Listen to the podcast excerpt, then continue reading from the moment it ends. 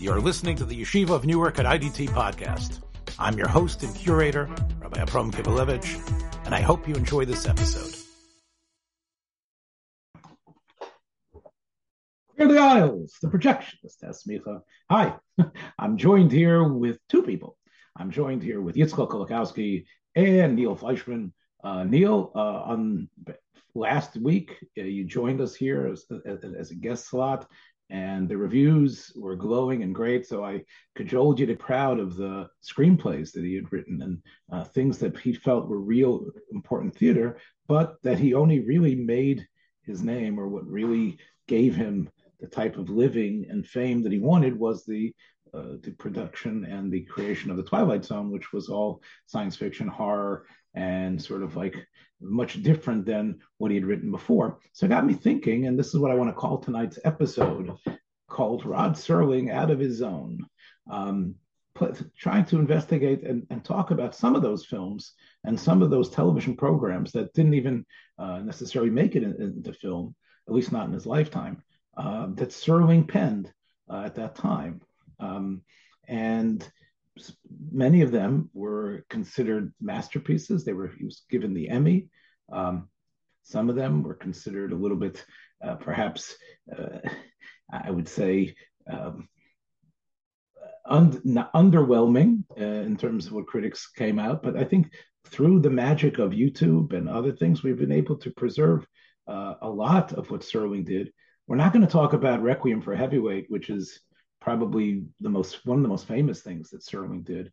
Um, it, it, exists in television form and in in the film. The and that is one that many people remember as like the apex of the Playhouse 90 era in terms of what television was, how great it was. I actually want to talk about the 1955 uh, teleplay, uh, which was only was only an hour and only about 45 or 46 minutes of actual uh, uh, maybe less or maybe a little bit more of actual play because of the commercials that were necessary. And the, it was this was on the Kraft Television Theater in 1955, uh, and the 1956 film of Patterns, um, which Serling really felt was almost uh, his death of a salesman. Serling was only 30 years old, 31 perhaps, maybe when Patterns came out. I think he was not even 31 years old. Um, and he had been trying to write uh, for television, and he had had some stuff that actually had been produced. Um, he had had a very interesting early life. Uh, by this time, he was moving to. He had moved to New York, uh, actually to Connecticut, in 1953, which was we'll see has a lot as, as a, sort of similar to where he was the the protagonist in patterns was and he was uh, trying to throw whatever he could at all the networks uh, to try to get some of his stuff uh, produced.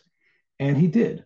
However, the one that rang the bell the most, the one that showed that he had arrived and where he could start writing his own ticket was Patterns.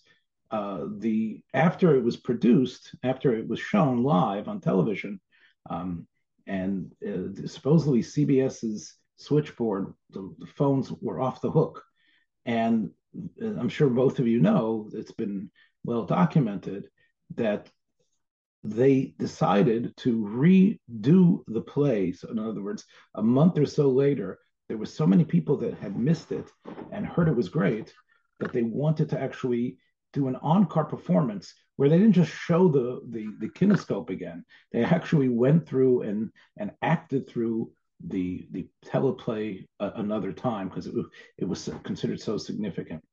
Um, Neil, I know I, I, sort of pushed it on you. Tell me, what did you tell me? Some of why don't you tell us, um, give us a little bit of an outline of the film, of the television show and the film, and tell me some of your feelings about it, and, and we'll and we'll respond. Thanks. Um, happy to be here again.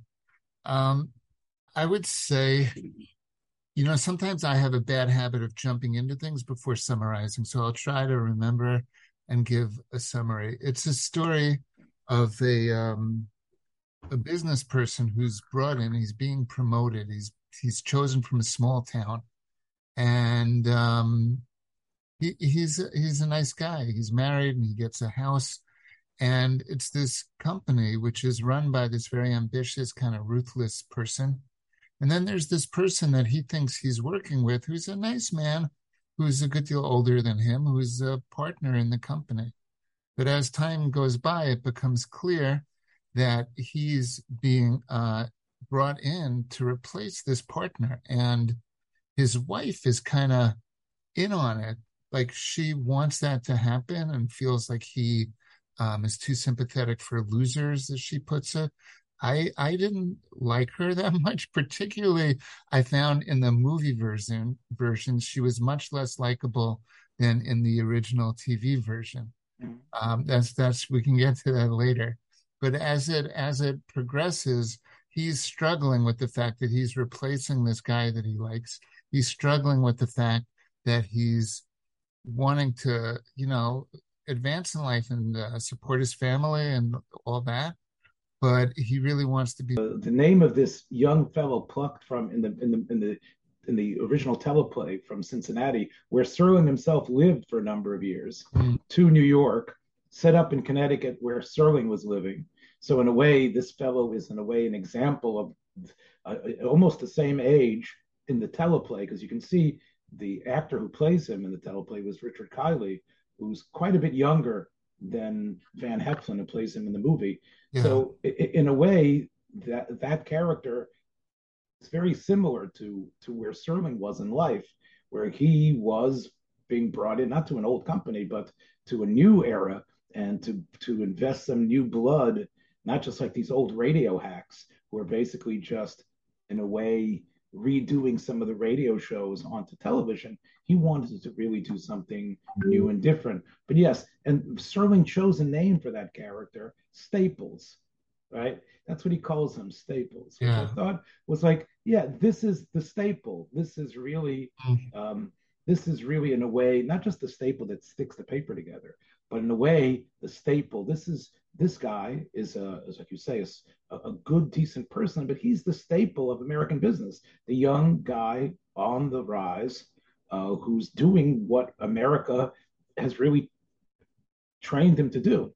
Um, so that's that's the Staples character. Mm-hmm. Uh, that's a good observation. Yeah, and thanks, Neil. I mean, I think it's a in, in a way what, what's interesting about, and, and, we'll talk about the, the, the teleplay in the film, is that unlike some other sort of movies which I haven't seen, like Wall Street and and, and a lot of films that about corporate uh, like geniuses, evil people, this film doesn't. Although you said the man is ruthless, and he was played by Everett Sloane, as you saw in the in the teleplay and in the movie. Um, he, ruthless, yes, but he's not an obvious villain. He's not an obvious like Lothario, who, uh, despite there's an attempt to to paint him that way, but really the way Sterling writes this thing, um, it's it's not so clear. Uh, the, the, the character, the older fellow, the one who has been like the vice president, the one who clearly in and those boardroom scenes where where you can see the tension. I can tell you, Neil, we've both been teachers We've yes. both been in Hanhola meetings or yes. teachers meetings.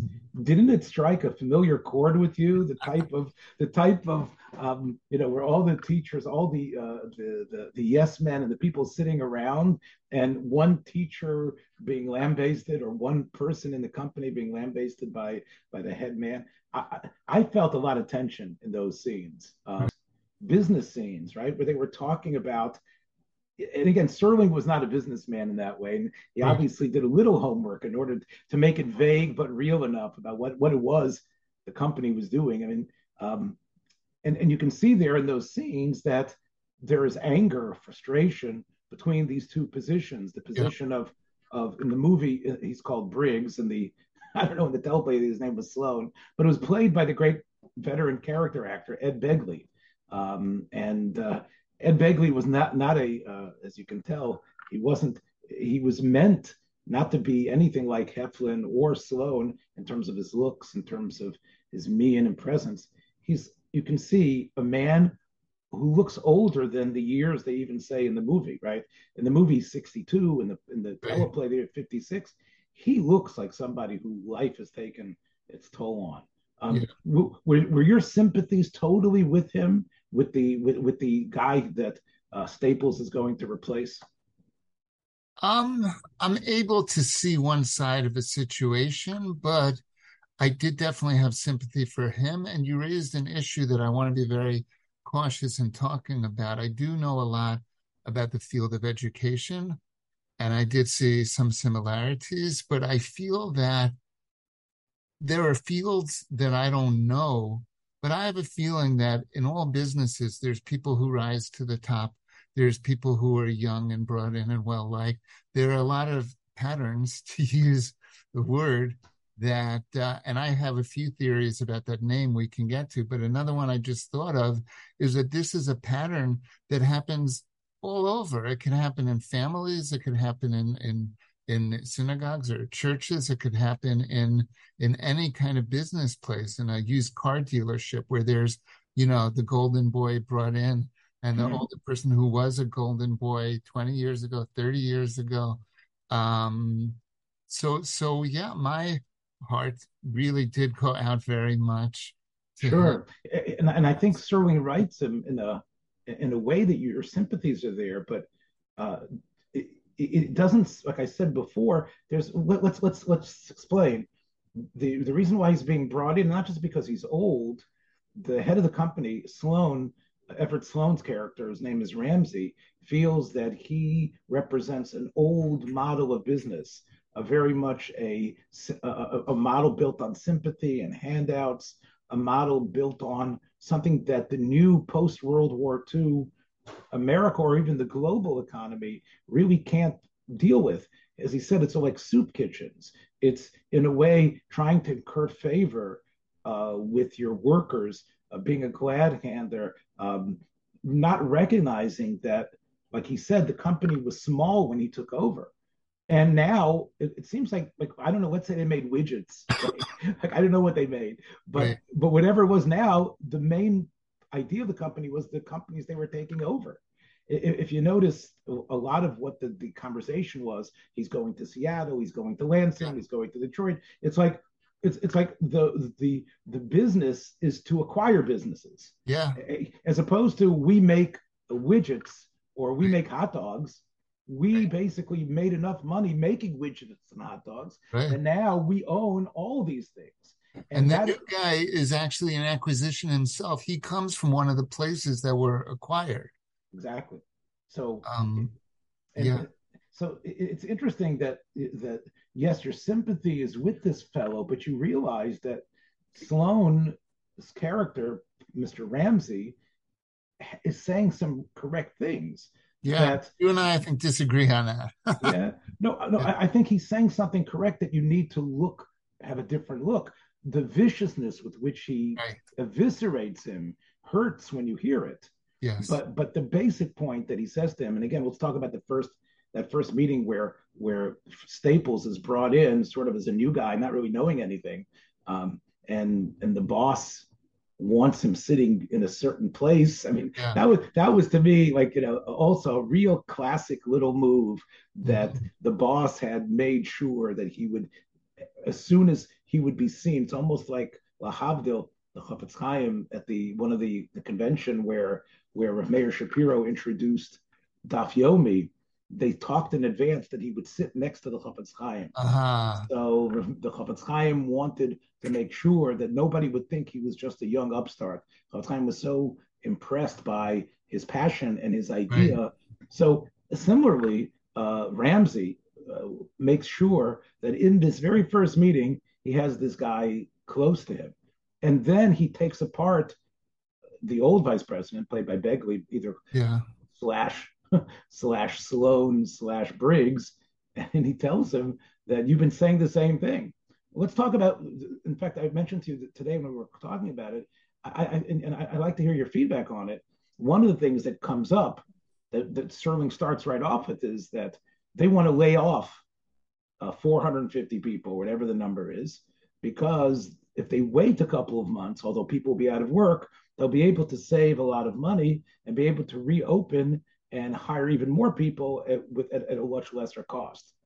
And and Briggs slash Sloan Yeah. uh, articulates a passionate plea for humanity, and yeah. he says, he says, but what are you going to do? These, this is all these people know. It's a small town. You're going to put people out of work for six months. How could you do this? What we owe, we owe to them. Like he says, it's it's it's uh, and and and Ramsey responds and says, of course, in a very, like I said, in an angry way. Yeah. He says, he says, you're not seeing the big picture. Don't you see? He kind of rams things down your throat. I was thinking about Ramsey. Yes. About yeah. Yes, yes. Right. So Ramsey's argument was, well, in the long run, they'll suffer a little bit, but the town will benefit in a couple of in a year from now, where we'll be able to uh, we'll be able to operate there with lower costs and hire more people. Um, so he, he almost Ramsey hates the fact that what uh, Briggs is using is humanity and feeling when he, when he believes, like he says later in the film, profit and morals could go together, right? You can have a profit still be moral. What did you think of that little interchange between them? Uh, I think, the you and I might uh, this might be a Siskel and Ebert moment. Okay, uh, go ahead. I disagree a little. I think that the the boss, what he's saying is kind of baloney. You know, he wants to say, I'm really moral too. I have the big picture. Just trust me. But I don't know. I, he doesn't seem to really mind, you know, those people losing jobs, just like he doesn't mind the other guy himself who's supposed to be running it with him. He's like, he says to the new guy, don't you understand? You're replacing him. How naive are you? He's got to go. Done, finished. He doesn't, his, his talk of compassion I don't believe. I don't believe it. Uh, right. I don't trust it. I, I, I, see, it's not really a and Ebert moment. Okay. I, it's not that Sloane underneath his hard exterior is like a really sweet man. What he believes is is that run and as he says, that running a company is not so much my power trip; it's the, the company's success, and that what it's about is not I'm holding on to power at all costs. He even notes, and this is one of the themes in the in, in the teleplay and in the film, is that if somebody can knock me off, let them do it. Yeah. What I'm trying to do is expand and make this thing work better. Um, yeah. It isn't like you find, and again, many other industrial films, like uh, they decided to put cheap items into the cars.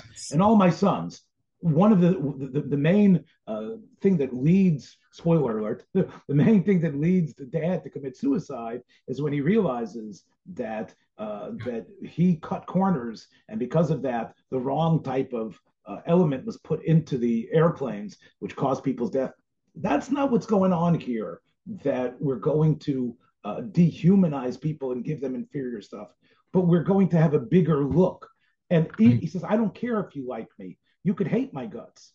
He the main thing is capitalism will work, and capitalism is inherently good.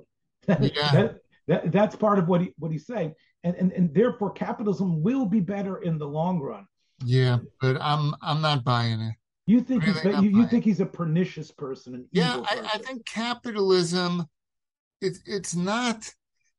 You know, I, I'm not. I'm I'm not here to like justify socialism, but any any ideology, lots of the isms, they want to suggest that it's all it's bigger than me. It's not about me. But the the the flaw in all of them is it is about me. The the head of, of socialism wants things for himself, and the head of capitalism is such a big fat liar that he says, No, I don't care if you knock me off. He doesn't care if he gets knocked off. Yes, yes, he does. Yes, he does. He says, I want you to challenge me. I'll, I'll love every minute. No, the guy just told him, I'm giving away the end of the movie. He says, I hate your guts, but you pay me enough money. I'll work for you. He says, he says, great. And he says, and I reserve the right to, to come in and punch you one day. He says, great. And I reserve the right to punch you too. It's not, it's not that he's saying, get rid of me. He's, I'm going to fight you. You, you punch me. I'll punch you back. Okay. But, you know, but you're leaving something out, Neil. What he says in that last speech, and this was the, the end of the, of patterns is what most critics and people talk about it say was so incredible. Um, as we said, well, let, let, us now fill in the blanks. Okay. Basically, what happens in what happens is, uh, you know, in a couple of shots, you see how successful Fred is becoming. That he's really loves the job. He has the job. He's got Uh, he's got Briggs's secretary working for him, who really has to begrudgingly compliment him that he's doing such a great job. As you said, we'll talk about the Lady Macbeth aspect of his wife in a second, but um, he's he's really riding high. And and the moment that is like the the great they they set the plot in motion, especially in the teleplay, that the big moment uh, where what they're really supposedly working on together is the year end report I guess, of, of, of how, how all the giant companies are doing and what they could do and how things could be better and what are their uh, suggestions for the future. And as the as as both it, it, they work on it together. This is where supposedly, although it's it's Serling doesn't write those scenes uh, in exposition, you know that they've become good friends over them. And in the teleplay, especially, he says, which wasn't in the movie, he says, I've incorporated your ideas here. They were very good. Like, yes. he, oh, he, uh, the Briggs Sloan character says, You've really done something. I'm so proud we could work together. He recognizes that he needed something new. He recognized there was something novel, modern, different, analytic in Staples' approach that he felt he could, he could, he could, uh, he could uh, put together, synthesize with his. And when that report is is ready, Staples is ready to be the second guy. He's ready to be the second author. Yeah. And of course, of course, uh, as we and we'll talk about it, the, the Sloan Ramsey, Everett Sloane playing Ramsey, actually has read the report, and we'll we'll talk a minute how he knows. He claims you read it. yeah, right, and, and he knows that it can't be that it's got to be that that and again look at the subtlety he claims it can't be. I'm, i don't think i believe him. Uh, you don't think okay but but but the subtlety of, of serling's story is is that even the victim recognizes that there's something new and different in the report. Even the victim although he believes it was his superstructure that was invested by the new novel points yeah. He knows that this isn't the report he usually gives. This isn't the same, as he said, the tongue clucking report. Right. There is something different. It's a matter of degree. Right. So, so at that, when that report is being read and being trumpeted to all the heads of the different parts of this Ramsey company in this big public meeting, uh, this is where um, uh, he he gives him his final shot where he turns him into jelly, where he basically says, Don't lie to me. You're trying to take credit for somebody else. You know, how could you even put your name on there? Your name doesn't even deserve to be there. He, he crossed it out already. Right, right. He crossed it out and he said, How dare you? I saw what you tried to do. And it's at that moment that Staples does speak up. Yes. He does speak up and says, No, but but he won't hear it. The Ramsey won't hear any disregard. He's got his victim in his clutches and he pummels him and pummels him and pummels him. And we've heard already that he has a weak heart. We've heard about his ulcers. We saw his drinking. And it wasn't a surprise that he was going to have a heart attack there, right? Right. Right. Um, and, and, and, and, and, when he collapses uh, after being basically uh, turned into jelly, uh, you did you hear? I don't know if you heard on the screenplay, and if you heard, he says, "Fred, he's still giving orders." Right? Yes. yes. Ramsey is giving orders about call call the ambulance to yeah. something in my right. Yeah. He's never not in charge. Even after he oh, he kills this guy, basically, yeah. he pushes him almost till death. He's still he's still giving to death. He's he's still giving orders. Um, by the way, it, it, it was in the uh, movie, um, I know, and in, in the teleplay, he goes into Briggs's office after he's yeah. and he, and he sits at his desk and looks at the liquor and he yeah. sort of in a way gives him a last hurrah in a way he doesn't spit in the office he doesn't come in there and say i'm happy yeah. i'm happy you're dead he in, in a way recognizes it so uh, uh, in the movie uh, Van Heflin playing the Staples character is actually at the hospital and watching right. him die and being there. Obviously, in the teleplay, they couldn't have various scenes. They they could only film on on, on one little set. Right. Um, in a way, it's stronger. That it's like chick chock. You know. You're right. Yeah, we'll talk in a second. We'll talk about why you felt the, the the teleplay was stronger. I just want to talk about that last thing, and this is where I think we could we could not debate but discuss. Yeah. He's upset, Staples. He's mad. He yes. he feels a good man was was killed. A good man was was was was harangued to death and he wants to quit. He wants to go back to Cincinnati or wherever he's going to go. If this is the world that this high finance business, if this is what this is about, he doesn't want any part of it. And you're right, like you said a couple of minutes ago, he decides to stay. Um, but one of the things that he tells him is that if you go back, you won't be challenged. If you go back, you're so smart, you'll be on top. You'll go back to Ohio. He says, Do you want to grow?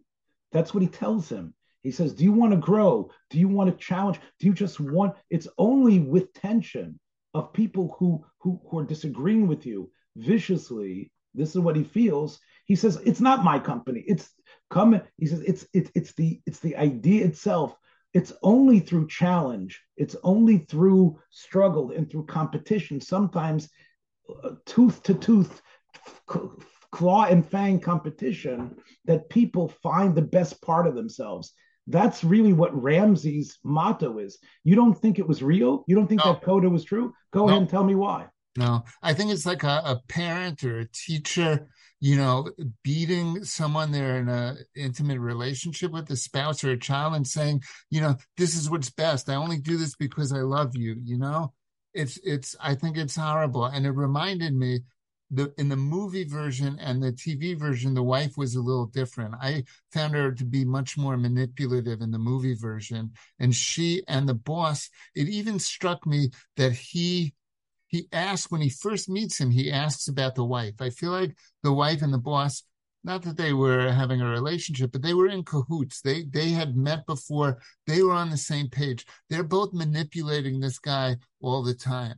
And mm-hmm. when he says to him, you know, you're not going to get this anywhere else.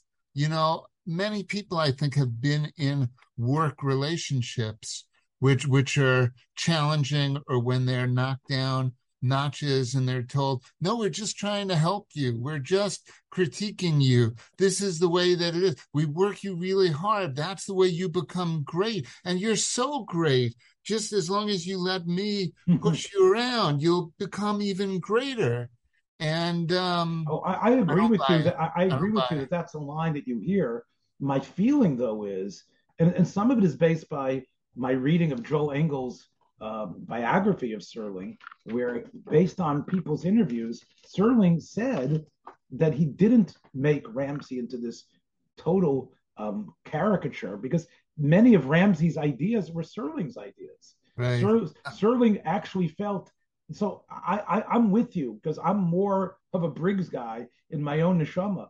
I that's one of the reasons why I'm doing podcasting and not teaching now, but but or teaching through podcasting.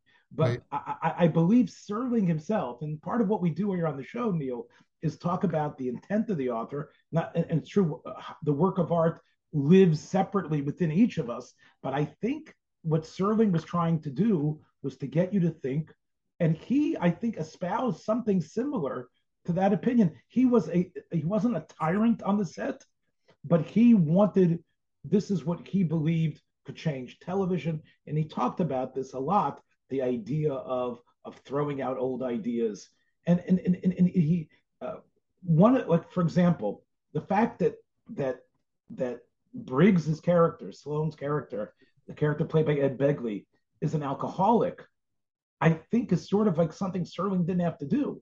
He could have just been a guy with a weak heart. I think making him an alcoholic uh, for in many places in Hollywood and old TV is a way of saying the man wasn't wasn't up to stuff. He wasn't able to meet and he and he became an alcoholic because this is what he turned to. And and because it was really unnecessary to have him be a secret alcoholic.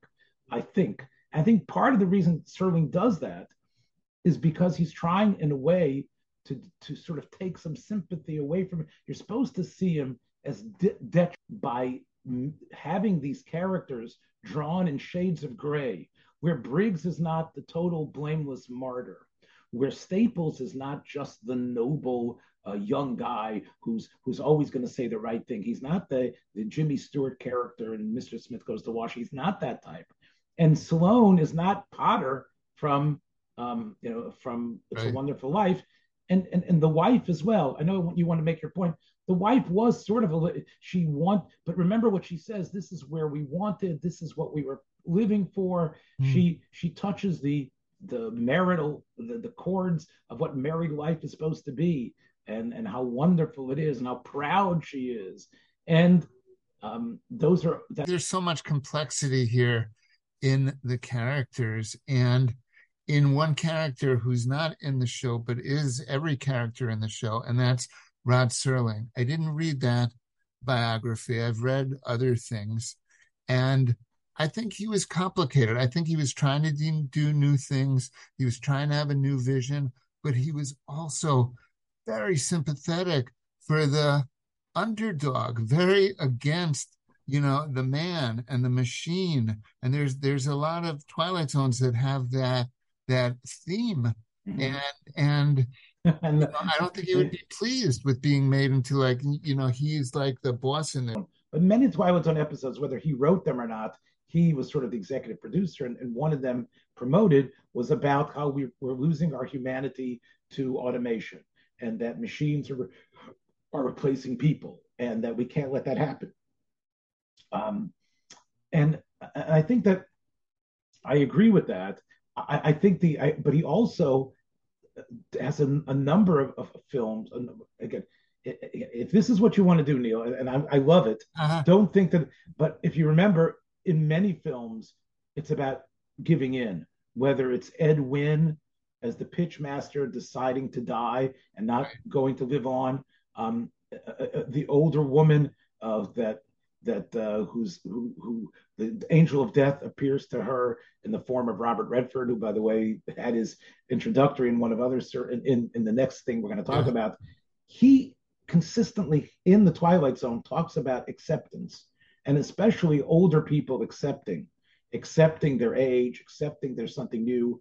The the the famous twilight zone with ida lupino uh, as an old movie star who can only live in the past and she ends up really going and she doesn't she she can't get old and she goes and she she jumps into the old movie Right. in many of those things. And I could probably quote a couple more if I yeah. if I had my Rolodex. Yeah, I've got at least one in my head. Right? Guy, but, but, a lot of those, a lot of yeah, find his childhood. You remember? Right. And a lot of those, right? The guy exactly, and he sees that they're telling him grow up. All the people, all the people he visits, and he's able to come back. They all are sending him a message that you have to move on. Right. And I think this was something that uh, uh, as, as strong as you're telling me he wanted the little guy and he wanted not to be crushed. He also as you said was complex. He also felt people need to be honest about where they are. They can't just live in nostalgia. They have things move on. Things change it's it's a tragedy in patterns as one of the as as as Ramsey says you can't get fired on this level in other words right. you, fi- you have to you have to be you have to be pummeled to the point that you you decide to quit yeah. which is which is which is interesting you know teachers aren't that way Neil as you know right. teacher but when it comes to and, and I think that so I, so I think Neil as much as you're correct Rod Serling's whole body of work isn't uh, uh, the tyrannical uh, just uh, Machiavellian way that you think I was trying to say. But on the other hand, many pieces of Twilight Zone and other places, he does talk about the need for the new, the need to move on. Okay. And and and I think that you see that here in terms of watching 45 minutes. Yeah. And the movie takes about an hour and a half or so. Yeah. Why, which one did you think, if you had to choose one, which one would you have watched? I think it would have been a better trajectory for me to watch the original shorter one first and the second longer one second, but I did it the other way around. So in my mind, the one I knew first is a longer one, and there were a lot of things in it that I liked. But I think that the original um, teleplay is stronger. It's more like to the point, and oddly enough, it has some things that the other one doesn't have that like I think were very important, and that even though the other one was longer, um, some things were taken out that maybe shouldn't be. Some things were explained better. I found it fascinating. Maybe it's my like Talmudic background, but I enjoy, you know, noticing and listing differences. Sure. Why, why, don't you mention one or two things? I'll just mention one. Um, you were talking about the the alcoholism before, and in the in the movie version, he just kind of does it, but in the um in the original version, he says something like, "Oh, I have to do this to take the edge off. I need something to take the edge off." It's made much more explicit, like he's saying, "This is an issue I have. This is a problem I have." It's like what they say about writing, like "show don't tell." In the original version, we're told, and in the movie version, we're just shown. Um, a great point, Neil. And, and, and this was, I guess, a struggle that Serling had adapting it. Um, as we said, there was no reruns available, and it was considered a, a, sign of prestige that your teleplay could be made into a movie. By the way, Yitzchak, I know you're listening here. We've talked about on this program how the 50s were uh, uh, the great challenge between television and film and, and film movies felt they had to get bigger, they had to go into super technicolor, they needed to get people out of their couch seats and into the movie theaters, and they that's why 3D and everything else was there, so you can't see this on TV. Things like Serling's patterns and Requiem showed that TV could be a place that just like comic books have now become that way. TV was a place that these teleplays, which were modest, could become films and maybe enhanced. It's your contention though that that it was sort of like there was there was a, there was extra weight in the film that really was unnecessary.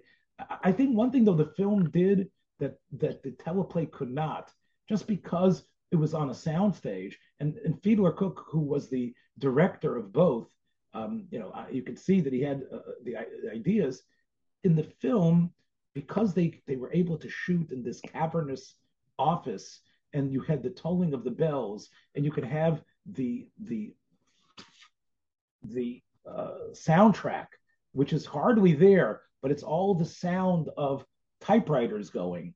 That was something almost to me similar to the theremin in the day the earth stood still. It was like and that is something that i think that the film allowed serling to do that. Um, w- when you saw you know, on a soundstage, okay, here's the elevators. Here they went into an actual building and they shot from below and it made you see that this was like like a cathedral.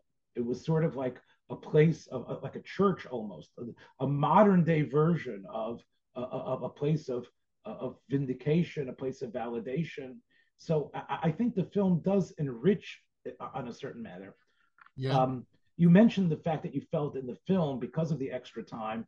Uh, I think Beatrice Straight, who plays his wife, is a lot more uh, conniving and evil than she, or at least not evil, but definitely undermining than she is in the in the yeah, in the I teleplay. Superimposing that, but I, that's how I felt. It wasn't uh, just even because there was more of her, just the way that it was acted. Mm-hmm. I felt that she was you saw the manipulation. What did you think, though, of the main difference of the characters? That for some reason, Richard Kiley, who was a film actor and, and was in a number of important films, um, but he was he did you know make his name as a television star. The idea of putting Van Heflin in, uh, who, as I told you, had won an Oscar uh, in Johnny um, Johnny Eager, uh, where he plays a uh, the best friend of Robert of, of Robert Montgomery and uh, a, sort of a dashing, um, terrible guy. Uh, and he plays this drunk, semi-philosophic person. Uh, and he always seemed to play a guy with a lot on his shoulders, someone with a lot of gravitas, someone who's been through a lot, someone with a lot of pain. Um, that was Van Heflin's standard character. Um, so who did which character do you think it was it was pretty much a wash between Heflin and Kiley. Or, oh, Heflin was in the movie. Heflin right? was in the movie and Kiley was in the in the in the television show. Despite the difference in age, which was written yeah. as a younger person, did you think the performances were pretty much the same? I think they were both good performances. I would pick the the movie one, Van Van. You you thought Van Heflin brought more to it. I think um, so. I, I, think you, you I think you saw more sympathy for Briggs for Begley's character from Heflin than you did in the teleplay. Because yeah.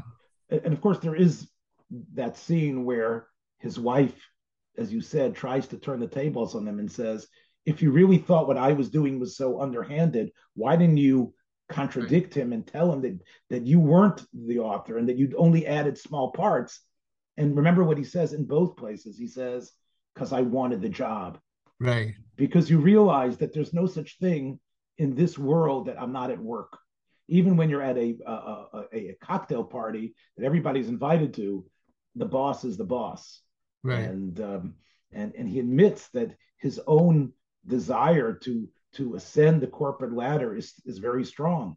That was and, the one scene I saw because I I did play it on my TV, but I got busy with other things, and I I walked back in during that scene on the television version, and uh, you know it showed that this character was not perfect. You know, like you said, he's not he, he's not Mr. Smith goes to Washington. You know, he's he's he, he he's flawed himself, and he's so he's fitting into and perhaps going to get absorbed into this uh, amalgam of you know these these imperfect people and maybe you know get tainted by that you know that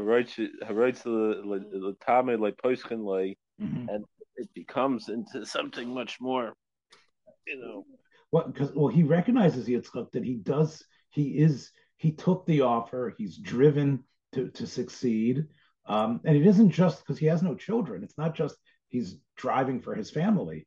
He wants this is something that, again, I think Serling suggests is part of the human condition. Um, and, and I think that's, you know, what, what, what I love what Ra Neil is saying, that this is sort of the pattern of life. And you know, the, you know, calling it patterns, I was very surprised. You know, every other, all his other titles, you can. It's almost like, as you say, he's telling and not showing. I right. think the calling it patterns really makes you think like, why was that called patterns? Like, why, yeah. what, what was the pattern that they were talking about? And I think this is really uh, is, is a way to turn it into something universal. Um, the, the let's let's let's wrap up our talk about patterns before we move to the other Serling offering. Um, the use of women in this program, besides the wives, uh, the, the, women that really play a central role are the secretaries. Um, now, n- corporate America doesn't look like this, if it ever did. But one of the ways, I, I wouldn't call it a Greek chorus, but one of the ways he accomplishes exposition is by letting us hear what the secretaries are talking about.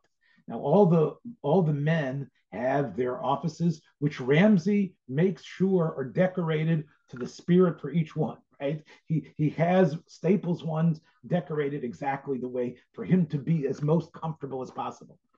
But outside of those, and you see this in the movie clearly, not so much in the teleplay, each one has their own secretary that's meant to somehow cater to them.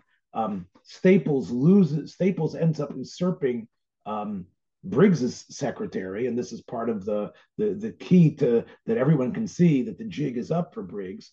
But in general, you know, we have been hearing a lot in today's society how terrible the 50s were and how women were just these secretarial bodies that really did nothing and that they that they were shut out of the boardrooms and they weren't paid enough and and many people could look at this teleplay and film and say oh this was the dark ages look how terrible it was for women um, but I, but I think Neil women I think are, weren't just um, although you know Elizabeth Montgomery is in the original teleplay, and I guess you would say she appears quite fetching, but they aren't just eye candy here. Why don't you talk a little bit about the importance of those secretaries of what those women did? Okay, well, since you mentioned Elizabeth Montgomery, I do have something about her I want to say. I think I don't think she was meant to be fetching or alluring in this. She does something in the teleplay that's not in the movie. She's the one who says, "Oh, we're getting a new vice president," and everyone else is like, "Shah, shah!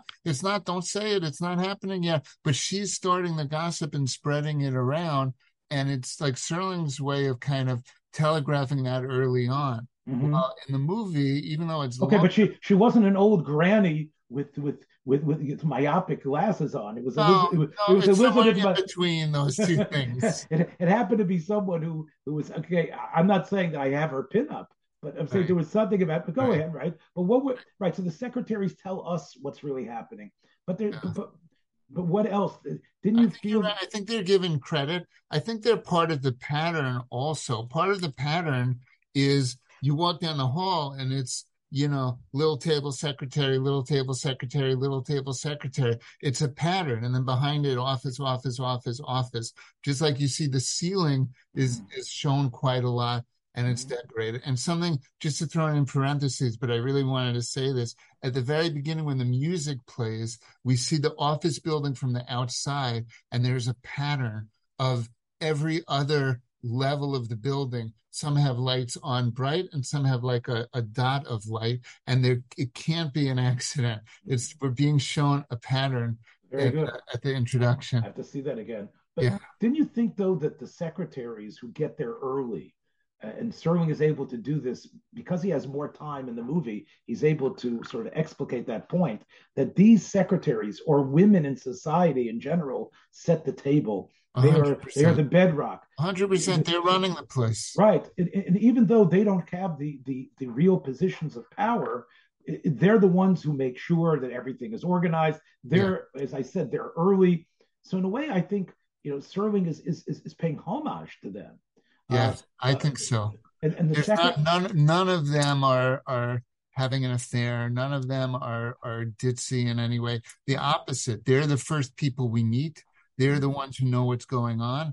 They're the ones, you know, being prepared. Is he here yet? Is he here yet? What's right. going on? He, he, he could there could easily have been the trope of the blonde, um, right. mindless girl who's only there because uh, she looks good. Right. Here you see a, a, a sort of extolling what women are doing in the workplace that they're actually they're actually doing something extremely positive even the switchboard woman yeah, uh, hundred percent. And and they and and there's they are sharp as tacks. Yeah. So it, it really is quite interesting because most people in most teleplays and movies in the fifties look at look at the women as as you said as insignificant eye candy. Uh, and, right. and here, Briggs' secretary really allowed him. And she says, you get close to a person after seven years. She knew him. She tried to protect him. Um, right. and, and, and, and, and what's incredible, of course, Ramsey knows that by giving Slay, uh, Staples this secretary, that's his best chance of succeeding. She's she might hate herself for doing it, but she's right. going to do her work.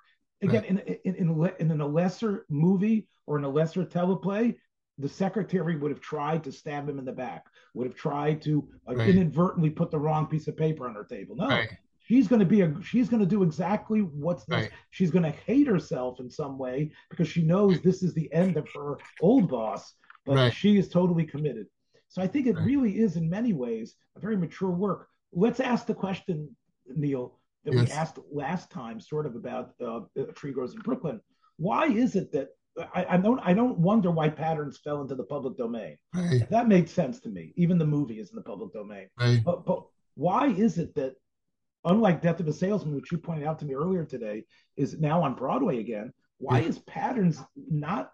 It's just nobody does it anymore. Why? Why didn't it become uh, Serling's Death of a Salesman? What do you think? I have a theory.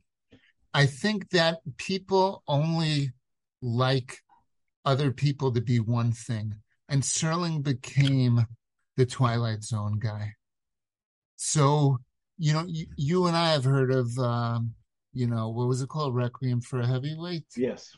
But even that, that's fallen away. People don't know that. Anything else he did, even people know Night Gallery. No, really, he's only allowed to have one thing. This, the, the Twilight Zone has become so iconic that he's like typecast, as it were. He's associated with that, and there's not room for for other. That's things. an interesting theory. I mean, you would think that when people are looking for um, new material to put on Broadway to stage on, in, in a in an off Broadway theater somewhere, or maybe summer stock in Minneapolis. you'd think they they could turn to this teleplay and and, and, and give it life again because it's Fielder Cook has already shown us in the teleplay how it could be done. Right. So I, I, I wonder why. I, I, hear what you're saying. I'm, I'm not as cynical as you as far as that goes. I think you're being more cynical now. I think that the maybe it's because it's it's it's in a way it's somewhat dated in its dialogue, which which many many old plays are. So it's uh, Kaufman, uh, uh, you know, George S. Kaufman and Moss Hart's right. material, which gets redone and verified. But part of it, I think, might be the fact that um, it, it, it's tough to know how to play it. And maybe people like David Mamet, who I think his work most mostly parallels what you see in in patterns. Mamet's film, Glenn Ross for sure. That's what I mean. Glengarry Glen Ross is, is, is a direct descendant of patterns. Yes. And, and and that's also, I think, uh, a a play and film that it's not so clear. You know, there's also this old character played by Jack Lemmon in the film yeah. that also, in a way, perhaps needs to move away. Uh, you know, another what was what, what struck me in terms of patterns coda was the incredible scene of Ned Beatty in Network. You might remember in Network, yeah. which you know we have Peter Finch, who is sort of like if Ed Begley's character could have a little bit of that Peter Finch uh, character yeah. within him, yeah. he probably wouldn't have had the heart attack right away. Maybe he would have had the heart attack later. But he also was someone who was railing against corporate right. the corporate world. And he remember Ned Beatty sits him down in a boardroom and tells him there's something bigger than all of us. And it's not about nations and it's not mm. about news. It's about capitalism. It's about money. It's about, about influence. Very similar Ned Beatty's speech. I don't remember it verbatim, but it's very similar to a lot of the ideas that you see in, in patterns. So definitely worth, I think we all, all three of us, Yitzchak included, I think uh, agree that it's worth checking out both versions uh, and, and getting your sense of uh, Van Heflin and and and, and, and Richard Kiley. Um, I think Ramsey was. I think the Ramsey character. It might have been the best thing I've ever seen Everett Sloane in. I, I, mm-hmm. I think this was a, a role that he, he, he loved doing, and he doesn't sound like he's just reading lines. I think it's it's just also a really places. A lot of people say this is the best thing that Serling ever wrote. Yes, yes, and it's, it's and, and again, I'm not according to you, it's because Serling was so successful in Twilight, so nobody's even looking at some of his old stuff. It's a I theory. I don't yeah, know. I'm not sure. As like I said, uh, you know, Yitzchak wanted to talk tonight about one of Serling's other famous screenplays. It was based on uh, uh it, it, wasn't his original idea. His screenplay for um, for uh, Planet of the Apes and other things where Serling wrote, and of course I mentioned Seven Days in May, where he uh, adapted the Fletcher novel uh, novel. Um, but I, I, think maybe if people listen to this program, maybe uh, who knows? Look, you you were in a high school, uh, Neil, where they produced plays. Could you see Frisch producing patterns? No, you no, nope. No. you don't think it's meant for a Jewish? You, you think? No, I just I just know what they thought that would appeal to people. For a long time, they did just like satirical farces. Uh, and they switched to, they did do uh, A Few Good Men, which you could argue is not that different a genre from this. So it's possible in recent years. Um, well, as I said, a little, it's possible. May, maybe three musmochim can somehow give a thumbs up for putting patterns and maybe even seeing it, you know, in a more modern light, maybe even modernizing patterns. Um, let's talk. Thanks for joining us for another episode from the Yeshiva of Newark at IDT Podcast. Be sure to subscribe on your favorite podcast app so you don't miss a single episode.